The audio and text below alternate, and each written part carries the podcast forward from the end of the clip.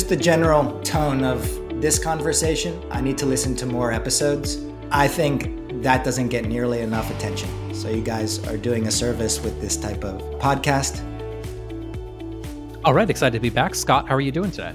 Doing well. I am looking out the window to more rain. It's been raining here all week, and I'm pretty damn tired of it. But uh, we're into summer season. The kids finished school here last week, so Ocean City picked up. I got stuck in traffic two nights last week because I couldn't ride the bike because of the stupid rain. Uh, and then just spent a few days in, or a couple days in Ocean City in Delaware with Steve Schwab, showing them around Ocean City in Delaware and where Casago Del Mar is going. So, been a good week. I need some sunshine. Gotcha. I was going to ask about the bike because I know the bike's your stress reliever too. So I can sense the tension right now that you're yes, the yeah. uh, aluminum cage, if you will. Yeah. And on more than one occasion this week has been like, just go ride in the rain, please. I'm just picturing like the, the wheels spinning out on like wet pavement, and then you know you're under a car somehow. So let's not do that. Maybe you need an inside bike. Don't you have an inside bike? You need that. No, I can't do it. I can't. Uh, I know guys that do it. I cannot. Pedaling is hard enough, but to do it and go nowhere except look at a screen is not my gig. Cannot do. Gotcha. It got to be a real world kind of peddler. Yes. Okay, good to know. We got to learn more about you for sure. Adam, how are you? How are things flying down in your beach? I'm sure the the route the roads are crowded down there by you as well. I would imagine. Right oh now. my gosh, they're crazy. And to Scott's point, when it rains, everybody is out and about. They're all shopping. They're all going to the museums. So yeah, we're at a point where it's pretty much just stay home. This rain has been tough. It's been a tough start to the summer for us, but fingers crossed that it goes away here sometime soon and we actually get some warm weather and start the summer. I like to start with the sports update, so I'll share a quick one. We don't have much going on outside of off-season preparation, so we've got a couple camps going on. We're on our second soccer camp. Came away with MVP of the camp of the first one, so we are doing well through this off-season here. And I am pleased to say that the travel soccer team will return. We've got a fall team ready to go, so I'm excited that I've got enough players to actually keep that going. So it's going well on the sports front as well. Yeah, that's good. MVP of the uh, training camp. Where champions are built, right? In training camp. That's right. So, that's right. Yeah. I like that. Adam will be joined by Jeff here in a second. We'll bring him in, but tie this storyline into kind of where we've been over the past few weeks. I think this is going to be a fun one. I didn't know much about this, so I'm going to be in learning mode, but help us understand a little bit where we're going today. With uh, yeah, I didn't know much about this either. I'd never heard of it until we had gone to Keystone. So I'll tie a couple pieces together here. So we're going to build off of the last couple episodes that we've talked about the Keystone retreat, especially the one that we were with Matt and had him explain what his vision is around Keystone. So we're going to get some of Jeff's perspective on Keystone and what the value was there for him. So that's one thread that we'll look at. And then we'll spend some time talking with Jeff about what a GPO is and why there's value for the entire industry with what Jeff is doing, not only from a monetary value, but there's a bigger picture. And this is really the thread that we've been pulling on since the beginning of this is as we evolve as an industry, what are we collectively doing to help improve the guest experience, the homeowner experience, the processes and systems that vacation rental managers are using? And Jeff's product, Jeff's system is 100% in the process of improving collectively. We're all going to be rising tide will lift all boats. 100% comes from this GPO perspective. I'll let Jeff explain it, but I was I was surprised by what it was and then equally surprised about the overall value that it can offer. Yeah, Jeff, welcome to the show. We're excited to have you. I think we want to get into the specifics of what Adam said a second ago, but we've got some important stuff to get to first. So, number one, we love welcome to the show. Thanks, we're glad you're here. And um, we'd love to hear a little bit more about you, host GPO, et cetera. But before you do that, could you also share a song that best describes you as we get into it? Yeah, so I I was thinking about that, and I think really, first of all, excited to be here. But second of all, as far as a song that describes me, I went back and looked at my my Spotify wrapped for 2022. And my most played song was Seasons by Future Islands. And there's a Bad Not Good remix of that song. And I think uh, I like Seasons very much as something that describes me as I look at starting host GPO as a a new season in my life, the last kind of three years. I think that a lot of what has brought me to this place and also something I've been able to really reflect on is and I'm sure we'll get into it. I've had a lot of different careers including vacation rental ones and they tend to change pretty dramatically and and so I think seasons and this idea of changing and pivoting and going with with the natural elements and the way that that the tide moves is something emblematic of what I'm all about. Nice. I'm not familiar with that song, but we'll toss it in the show notes. And then I think I forget who's mo- modifying the Spotify playlist, but you'll have to dig in deep on that one. I think it's yeah. Scott's the DJ, but Jeff, I love it. I am familiar with that song. Great song. But I love the question because it always digs into some thoughtful process around really where you are in your life and where you're going. So that was a great answer. Thank you. Yeah, of course. Right on. So the season that you're in today, then Jeff, with Host GPO, could you give us just a quick background how you got into this space, why this idea, a novel idea? A lot of people, oh, I'll do another PMS, I'll do this, I'll do that. They take an existing thread and go down it. It seems like this is something new. So I'd love to hear that, your background and how you got started with Host GPO. Yeah, for sure. Uh, originally, I was a lawyer uh, and I was practicing at a big law firm for about three years doing uh, litigation. And I fell into the vacation rental industry about a decade ago. And I remember reading an article in the New York Times about lease arbitrage. I was like, wow, that sounds really fascinating. I wonder what that would look like in, in the vacation rental world and how that even works. And I ended up falling into this property that was across the street from my house. And I really loved the idea of running a vacation rental. So I leased the house. I ended up putting some furniture inside. And that was the beginning of my vacation rental career. I was really uniquely obsessed with it. I loved the concept of the people coming. I loved like creating these experiences for people. I love to see who was showing up. And especially in the earlier days, for me, when Airbnb was still just booming in the beginning of it today. There was just such a novelty element of folks coming to major cities, not traditional vacation rental destinations. And I really had this great experience doing it the first time. And then I had this really interesting idea, which we don't have to get too much into, which was the whole concept behind vacation rentals and the sharing economy is utilizing underutilized assets in some sort of meaningful way to to help you know other people so that things don't just sit idle. And whether that's your car that's just sitting there and you can give somebody else a ride or you know how, however it is. And i had the idea to start doing lease arbitrage on homes that were waiting for entitlements so people that would buy homes that were older properties or kind of mid-size, mid, middle, middle of the road properties that they were going to eventually gut or knock down and turn into much larger homes. So I was like, these. What happens is that developers and construction people would end up buying these homes. They would end up the family that was living there would leave, and the home would be empty for about nine to 18 months, depending on how long the entitlement permit process took. So my thought was these homes are sitting empty. The developers that buy the homes, they're not going to go find property management companies to put people inside. They're just going to sit there. And so I ended up going to and reaching out and pulling city records and reaching out to all the people who were filing permits for entitlements and doing all the door knocking stuff and making deals with these folks to pretty much lease the properties for like about half of what the market rent was, telling them, look, I'll do all the PM work myself.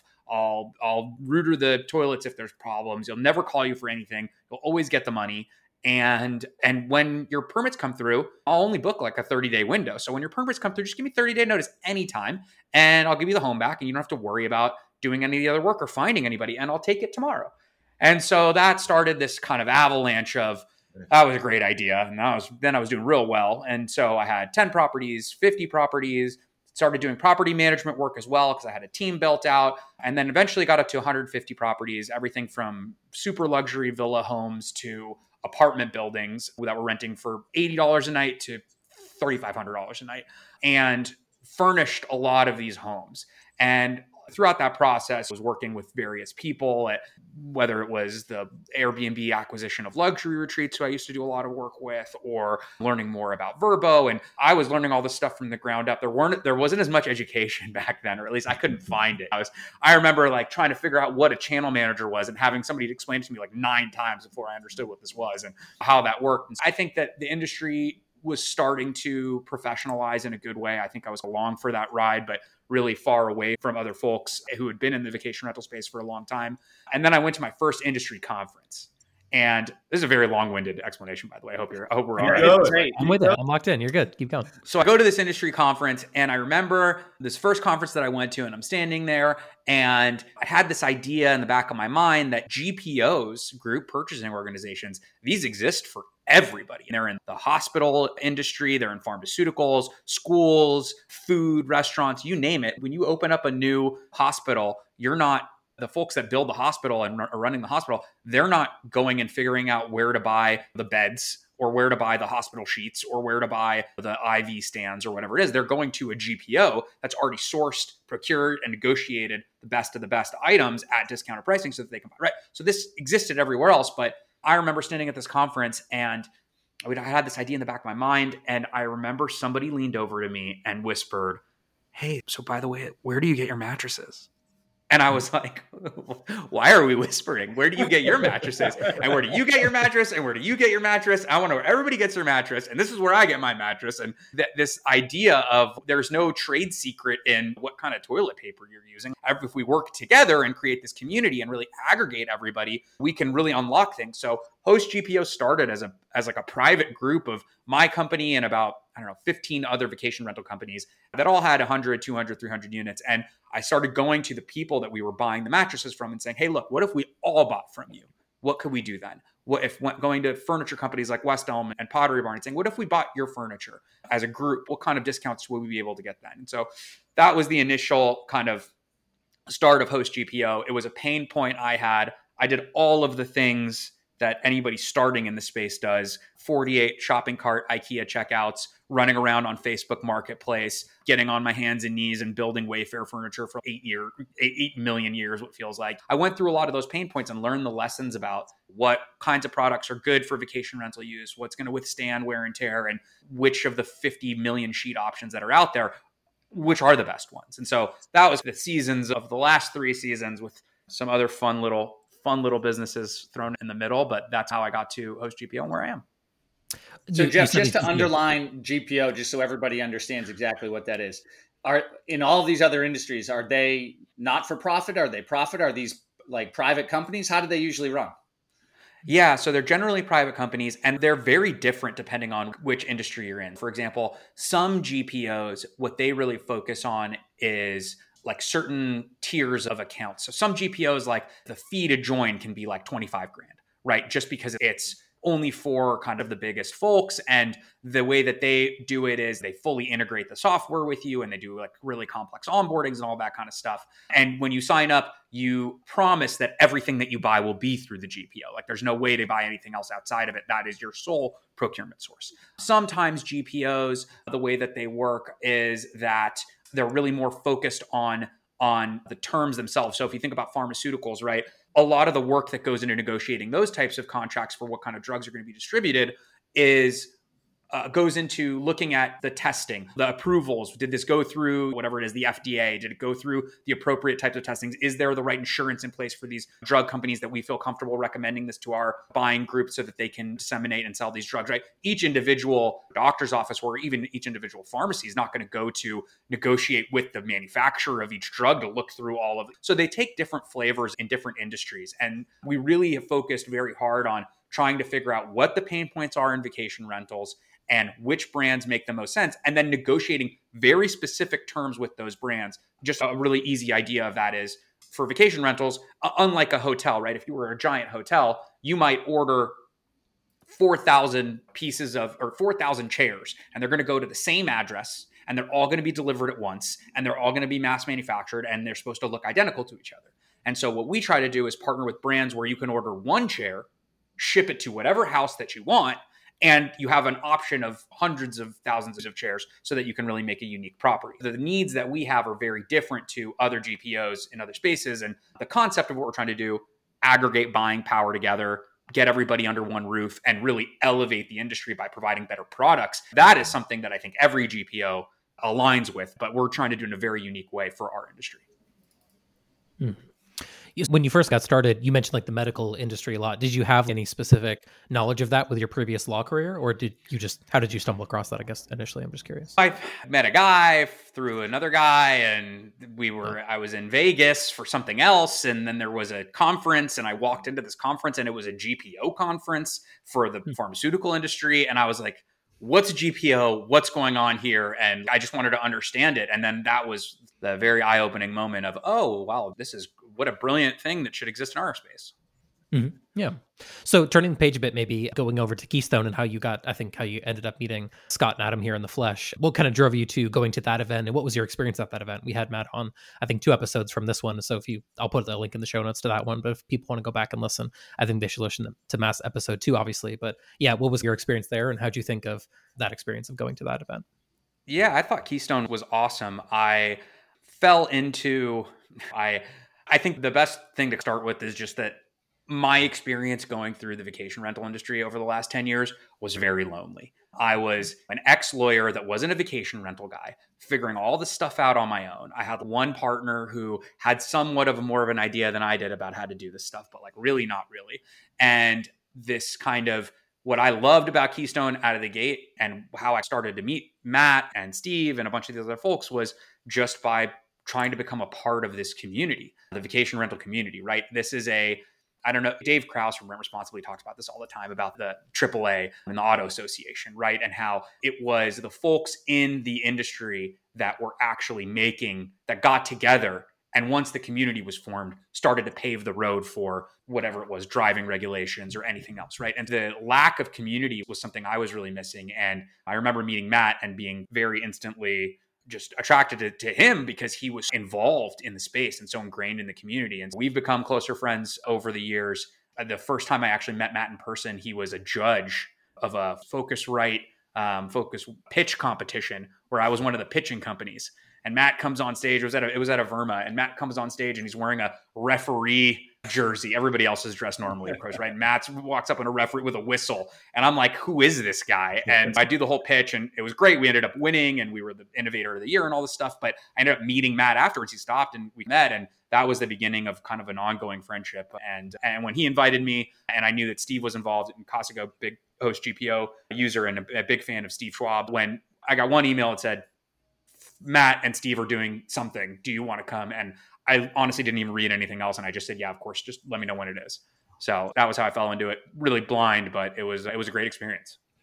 Yeah, right on. So Adam and Scott, uh, maybe I'll pick on you first, Adam. You just you guys shared dinner together, and that was about it, or yeah, what was the conversation happening there, and how'd you learn about what went on there with Steve, or sorry, with Jeff?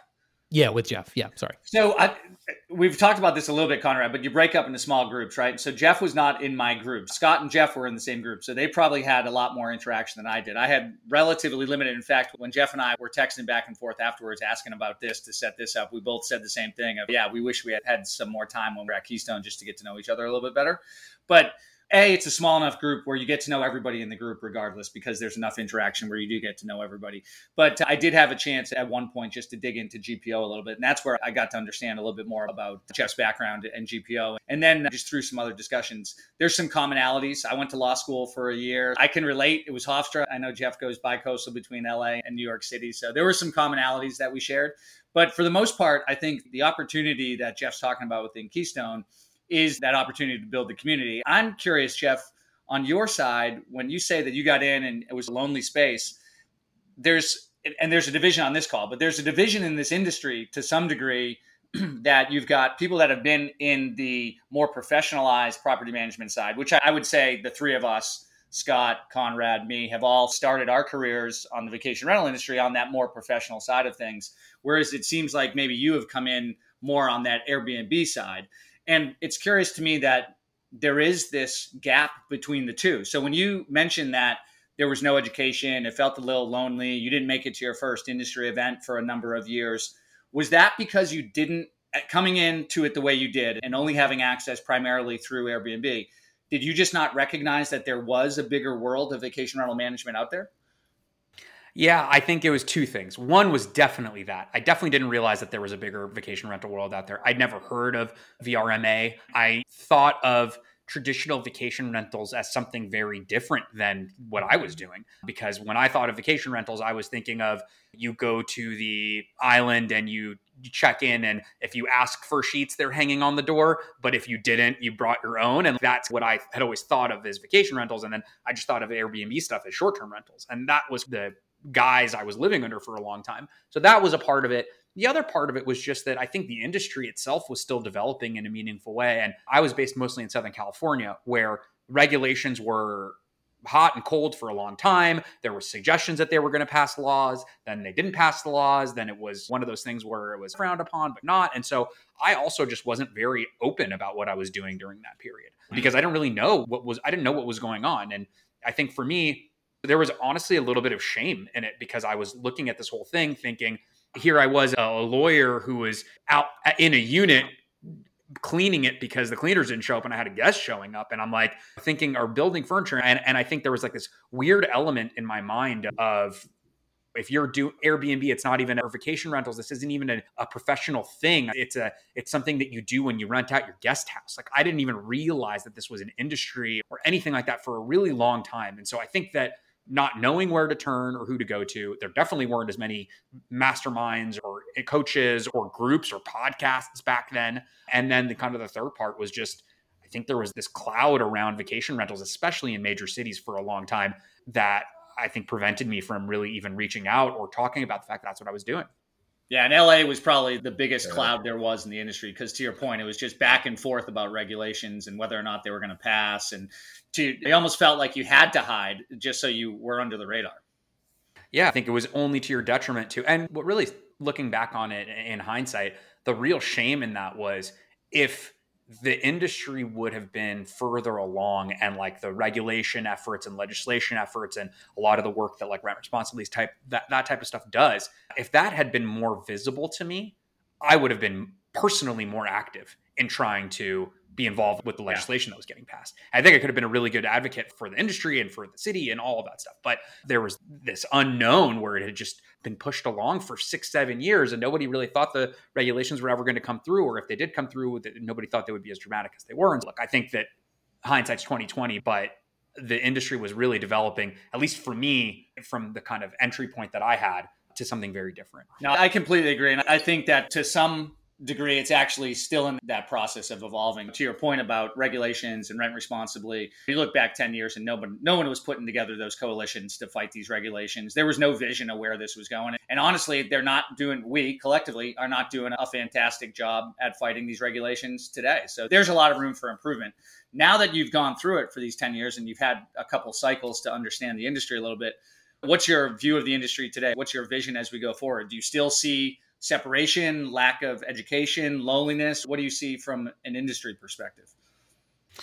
Yeah, I think that the loneliness part of it isn't there as much, right? There's a lot of there's a lot more community. I think that the education component is there but not polished. And I think that there's a lot of folks giving out there giving advice that I don't I wouldn't give. Not to say that I'm right. I just think that there are some folks that are giving pretty aggressive advice to people about how to enter the space. I think there's some friction there. I think that the divide between the b- between just starting out people that think of this as the Airbnb entrepreneurial world and the property management world, this kind of like old guard, for lack of a, a better term, that have been in, in industry titans for a long time. I think that division exists, but I don't know if that's a problem. I think that there are things to learn from each other, but I don't think that it has to be this big issue that like the businesses operate differently or the educational components operate differently. And look, I think one really one kind of interesting example of that is when you look at like dynamic pricing, right? So you have it's important for everybody. Everybody needs to understand dynamic pricing to some extent. But when you are a massive, massive vacation rental operator, even your concept, like the way you look at revenue optimization is totally different and on a much different level than somebody who should know that like beyond or PriceLabs like exists and should incorporate those. And so i don't think that it's a problem. Like i think that the educational components really should be different from our perspective and from the host gpo perspective. We want everybody under the umbrella because it makes no difference if you guys are buying if somebody's buying a, a couch and somebody else is buying a couch. It's they're just couches to us. And the more people are that are under the umbrella the better. I think it's in an interesting kind of inflection point. I think that there are there is a lot of crossover. I think there's a lot to be gained from learning from both sides of the spectrum, but I don't think that it has to be this like integration or all or nothing. Like I think they will remain separate and I think that's okay. I'll go one further by the way, Adam, which is the short-term rental kind of entrepreneurs rent renter I can't say the renter entrepreneurs. I should I really should practice that more. But okay, so the those guys, the PMs, and then look, I I think the hotel guys. Look, I, I feel the same way. Like it's different, it's the same, it's crossing over. And I don't think that's necessarily a bad thing. Look, what we're doing is a playbook out of the hotel industry. Like hotels have been doing GPOs for years and they have it dialed in, but it only makes sense for them. If you're mass manufacturing 3,000 units at once, or you're ordering $2 million in linens in one order delivered to one address at one time, it's a very different concept for what that GPO needs to do. Hotel GPOs will do things like you want to leave an apple on the pillow for every guest when they arrive. You go to the GPO and the GPO goes out and finds all the local whatever it is the person that delivers apples and gets it all set up for you and then the apples just show up for your team to put them out right that's the kind of sourcing that a hotel gpo does but our needs are very different it doesn't mean that we don't need a gpo it's just a different i don't know long-winded answer but i think it's okay to remain separate i think there's things we can learn from each other yeah. Yeah, I love it. I think a lot of people have that point of view. We've talked about it before with regards to like the guest experience. And there's a lot of pros to the hotel guest experience. There's pieces of it that we like quite a bit. I've referenced different stays that I've had in the past where, man, I was really glad that someone was there to help me and that sort of thing. But there's different things there. Maybe I'll turn the page a little bit and head Scott's way from an operation. He calls himself the operational grunt. That's not my terminology. If you haven't heard that before, so when I say this, it's a it's Scott's terminology, not mine. But what's your experience here, Scott? I imagine. I guess I don't know exactly what that onboarding process looks like for for tan units. Do you take what's in there? Do you are you guys always putting new stuff in there? Have you explored these other options before of getting unit ready? And maybe there's some synergies here. Yeah, what are your thoughts of this idea and how it would impact your ability to get a unit live into TAN?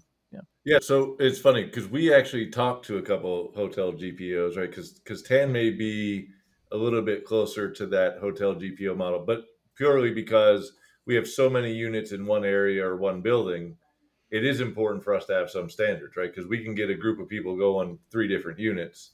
And we've even talked about this in our world, right? We're not going to order a thousand of the same chairs. At least having it close enough to where you could see that there was a standard applied, I think is the key here. And I've heard Jeff talk a little bit, and Jeff and I were in the same small group. We had an incredible time together. He certainly pulled a ton out of me.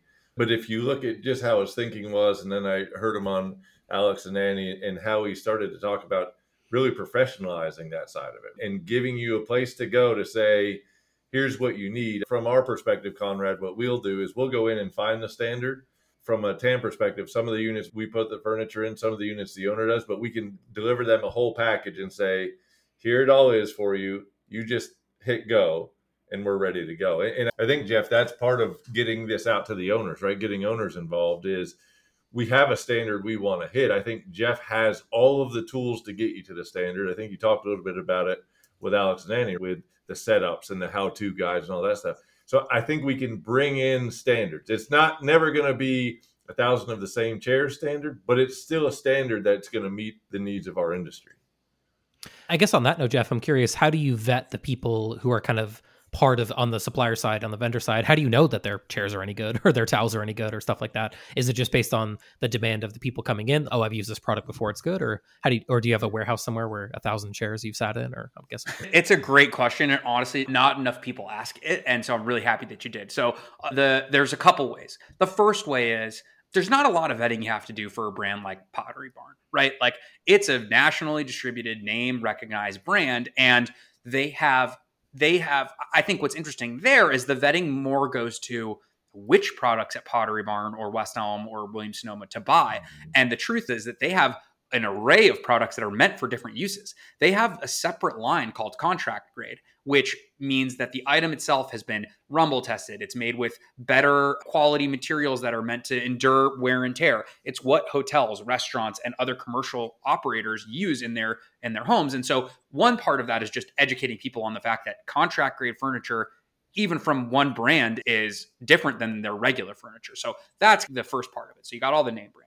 And then as far as the other brands go, it is an extremely rigorous process. The most of our brands come through members. So a lot of this, the brands that we end up partnering with are it'll be somebody ordering shampoo and they say, "Hey, look, we've been ordering from this brand. We've looked at the other options that you have and we think that the brand that we have is is great and we want to continue using it." And so then we'll start diving in, talking to that brand. We look at things like inventory, availability, shipping, timelines, a level of support. So, for example, Host GPO, we have our own designated support team at each of these companies. So, if our members have needs, you don't get treated like the guy that just ordered one chair. You get treated like you're a part of a group that has 250,000 units and we are have our own tier of support, right? So there is a very significant kind of process. We do a lot of product testing, we get samples. Host GPO is actually comprised, I think this is pretty cool, but most of our team are either people who signed up for Host GPO and wanted to come work here and join us, which is awesome, or short-term rental operators themselves who have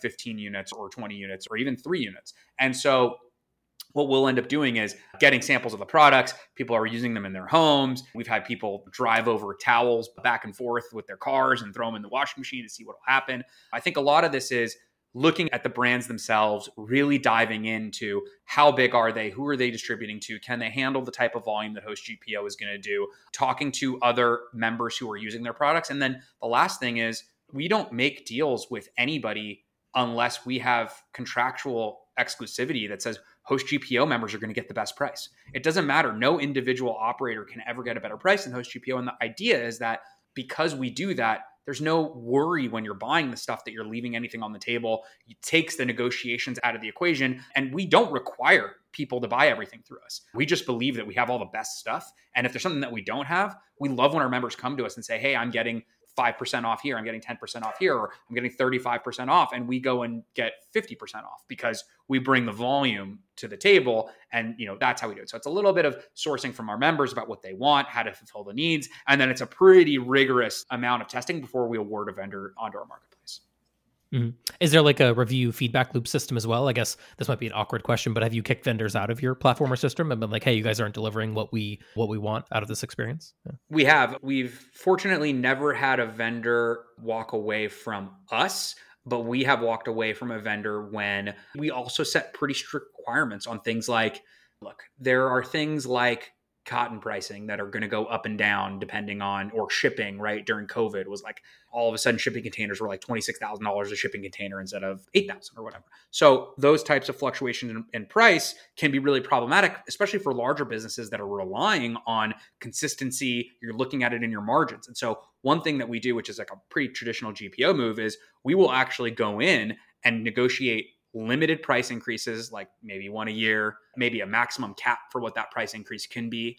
And so we'll put those types of things in place. And sometimes it breaks the it breaks the relationship. And it happened one time. We were with a, a partner who I won't name, but they were a very big company. And all of a sudden they went through some sort of reorg and restructure and they ended up only being able to perform on a certain part of the contract. And we didn't feel comfortable putting that in front of everybody because my whole belief is if you can go on to Amazon or wherever else and buy whatever that item is for cheaper, then or better quality, then there's no reason it should be on my site. And so we really try to really tailor what's on there to the best of the best. And so we had to tell a vendor to that we were going to walk away when they started to increase pricing and not really be able to fulfill in the way that we thought was meaningful. Yeah. And ultimately that's the that's like an integrity thing as well. Like then people are going to trust it more. Why this go away? And then you can explain why that happened as well. Maybe we can go back to professionalism and standards. We touched on it, but I guess maybe Adam, I'm curious your perspective on it. If a platform like this can elevate that single property host, multi-property host, the 2019er, um, and give them better, higher quality stuff. Because one thing that I see personally, just when I go and look at uh, a listing on a short-term rental site, it could be Airbnb, it could be Vrbo whatever the case may be, is you see the same like cheap things played out over and over again. If I see that fake plant with the like that palm leaf just stuck in the corner of a room somewhere. I'm just like, who is doing this? Who's giving them this advice? It looks so bad. I feel like Please, it's better just no not more have fake anything there. plants in your. Oh, the fake please. plants but yeah, maybe Adam, you could talk to like your thoughts on could a platform like this actually take someone who's trying to actually deliver a good experience and make their property great, et cetera, and give them better options to actually place inside that property? Because design, the layout of the property, the way the furniture looks, all this stuff, it's a huge factor, obviously, in what makes someone want to actually book a place. Yeah, for sure. So, Jeff, just to share a definition with you. So the rentrepreneurs, we've come to call them the 2019ers. That's when we believe the huge spike in rentrepreneurs came in. So as the old guard, we have named them the 2019ers. So that's where that came from. But to answer your question, Conrad, yeah, I, that my first excitement when I heard Jeff explain the GPO was on the discount side because it was just a huge opportunity. To Jeff's point, to see 50% plus in discounts is tremendous. To think about going out and not having to negotiate and not having to call 10 different vendors to do this. Going out and knowing that negotiation has been done. And all you need to do is go online and actually order the stuff you want. You're going to get that discount. That is a huge opportunity for the entire industry. That's the first level that I thought, okay, wow, there's definitely something behind this. And I had not heard any of the numbers that Jeff has now shared. And I've started to understand that wow, they've been doing this for a while and there's actually some huge numbers behind this. And then as a result of that, they've got these great relationships with really strong brands that we're probably all familiar with and probably all buying from. So the first level, I think, is just that discount and the pre negotiation. That is a huge opportunity for us as an industry. And as a result of that, we should be able to make better decisions. We should be able to make quicker buying decisions, but more so, we should be able to get better quality. So we should be starting with better quality from the beginning. So to your point, Conrad, about standards, I think that's the first level of it is let's just get better quality into these homes. Don't put the fake plants in there. Don't put the IKEA in there. Don't put the Wayfair in there. Go right to the good quality that's going to last. And there's value in that in a number of levels. The first level is on the homeowner side, right? You're getting good quality at a really strong price. That means you're not going to have to change it out in a couple years not changing it out in a couple years is really good for the vacation rental manager because now they don't have to deal with the headache of furniture breaking or dealing with the homeowner who's going to say, hey, I bought that two years ago. Why do I need to replace it? And I don't want to replace it. So there's value there. The end value that we always get back to is the guest experience, right? And if you've got high quality furnishings and you've got really nice design, well, by default, you're going to have a much better guest experience from the very beginning. And that's without cleaning or anything else that we're doing on the hospitality side. That is just expectation, table stakes, you got the right stuff in the home. I don't think we're doing nearly enough of that. And Jeff probably has a much better feel of that than we do. But I'd say there's a very small percentage of this industry that is actually doing high quality furnishings at the right way with the right design. Now I think you take it up to that next level, Conrad, and you start talking about actual design. And Jeff hasn't touched on this, but I've heard him talk about it at Keystone and then on some podcasts since. They actually have design services behind this. And design is not easy, right? It's one thing to go on a website and pick out a bed and say, yeah, that I like it. First of all, you're not buying for yourself, you're buying for the guests. And I think every manager, every homeowner needs to recognize that. Do not be buying this for yourself. You're buying it for a guest, and you need to understand what the trends are for these guests. Otherwise, you're not going to stand out, and you need to be a, a property that stands out. So once you get solid furnishings, once you get good design, I think now you've got a base level of expectation that the guest can start to walk in and have this really strong guest experience. Now we can layer in cleaning and maintenance and all those other hospitality experiences that we always talk about, but I see this one from a discount perspective, two from the selection, and then three from the design side.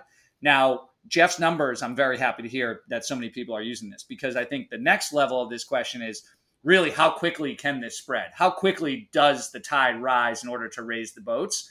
And I'd flip that maybe back to you, Jeff. What are you seeing from a pace? How quickly are you guys growing? What's some of the data behind what you guys are doing? Wow. I you should see I'm like a note taker and my notes are just going nuts. so many things to say. Let me start from a pace perspective. We've been growing very quickly, exponentially over the last three years. One of the big things that we did recently, we actually closed a round of fundraising last month and the big reason why we closed this round of fundraising was, or one of the big reasons was, one of the investors, our strategic investor, is the largest GPO in the US. And the reason why we did that is because we can get really big, but they are insanely big. And so the ability that we can get through them to be powered by them to bring certain, I mean, not everything. There's not, we don't need the same things that every other industry might need. But for example, paper towels and things like to be able to get their pricing and pass that through to our vacation rental users or something like that, that's a huge thing. So we've been growing really quickly. And as far as the trajectory goes, we have so many ideas for how we can streamline the ordering process, bring in additional vendors that we don't have that we know people need, and really be super powered by this this force. So we're hoping to continue growing and expanding. And I'm always thrilled to talk on podcasts like this because for anybody that's not a member yet that's listening, it's free to join. You can get a try. You do a trial for three months. You can order all the stuff. You can check it out. So there's my little spiel and pitch. There's no reason not to try it. But just going back, like I know you, Adam, you talked about the three things there. And for me, we do have this interior design program, which is awesome. If you're doing a new home, it's a free interior design program. I've set up over 250 units myself. I am a awful interior designer. and I've learned that over time. And despite my belief that I think I have nice taste, again, what your personal taste isn't what the guest wants. And I think really focusing on having an intention with the property, knowing who's going to be traveling there, is it families? Are you in a major metropolitan city? Are you catering to folks in a local way? Are you focusing on if you are in the outskirts? Is it something where repeat bookings are going to be super important to you because the folks that travel to that destination come year in and year out? And are you creating experiences for them that's going to that are going to drive them to come back? Thinking about that from a design perspective is super important. I saw some crazy statistic recently that said I think it was less than 7% of vacation rental units are quote unquote fully optimized, which means from a design perspective, from a pricing perspective, and from a listing perspective, are actually hitting all of the metrics where there there isn't much room for improvement in any of those directions, which I think is super super fascinating. I think you start talking about these the 2019ers. Love that, by the way. That's brilliant. I'm going to steal that. I think that what ended up happening in, in COVID, and I talk about this a lot, is the industry has a this industry has a phenomenal amount of churn right? There's like a 20% ish year over year churn on units in general. And and so what I think is really interesting there is eh, during COVID, it was even exponentially higher than that. And the types of units that ended up not performing or falling out or when demand started to dwindle right and you're you have two options next to each other people are going to book the one that looks better feels better has higher reviews on things like accuracy that the things inside of it actually feel like the wood isn't like a laminate that it's actually wood on the coffee table when you get there. I think that the general standard of the industry is elevating. Back 10 years ago, you couldn't, you guys must remember, you couldn't miss. You couldn't miss. The demand was so high. You could put whatever furniture you wanted inside and you were gonna you were gonna crush it. But nowadays, like the minimum standard that's expected from guests, especially as the guest side of things has started to expand, you have all different types of travelers that aren't just the young tech Airbnb early adopters, but now you have all types of folks traveling. Their expectations are really measuring against uh, against hotels. I fully agree with the design part. I agree with being intentional and thinking about your guest avatars in advance. I talked a little bit about the trajectory and then going into the specifics of the actual standards themselves, which that first part so many things there. I can't tell you how this one always gets me. I love when we like we try to onboard as many folks when they call in as we can and really walk them through the portal and send them samples of the products and whatever else they need and try to educate them however we can because you know, we're all hosts over here and, and it's a, a really nice way to connect with our community. But I can't tell you how many people are sewing in, hand sewing in color cor- color threads into their sheets so that yep. they can tell the kings and their cleaners can tell the kings, queens, and twins apart. And it's that is like one of the easiest ideas where there are people out there reinventing the wheel and a company like Standard Textile, they have a color coordinated thread that runs all the way along the inside of the linens. They have no hemline, so you can put it on either way. These sheets are like optimized for hospitality use, and they're literally made for this. And you start to think about what else can those sheets do. I don't want. I went to. I did a tour of their factory recently, and I can't even tell you that like sheet tech is a thing that I never thought about, like how they weave it and how it's stain resistant and wrinkle resistant and dries faster. There's all this stuff that goes into what it is. And when you think about the fact that you got to wash all these towels and turn over the unit in four hours, and we were turning over hundreds of units, it's a whole thing. So I think thinking about the quality of the product that's going in and also optimizing it so you're buying nice and not twice. And like Adam was saying, you don't have to be a PM going in and blocking off the calendar for a night ordering a new piece of furniture, disposing of the old piece of furniture, like that translates into long term ROI. And then the last point, I know I'm just like on a tangent right now. Keep going. But the the last thing is okay, so let's talk about fake plants, right? Or let's talk about art because this comes up a lot. You know, how many times you've seen that exact same IKEA fiddle leaf in the corner or whatever it is that palm. There's two trees, right? They sell two trees and they're in every vacation rental unit.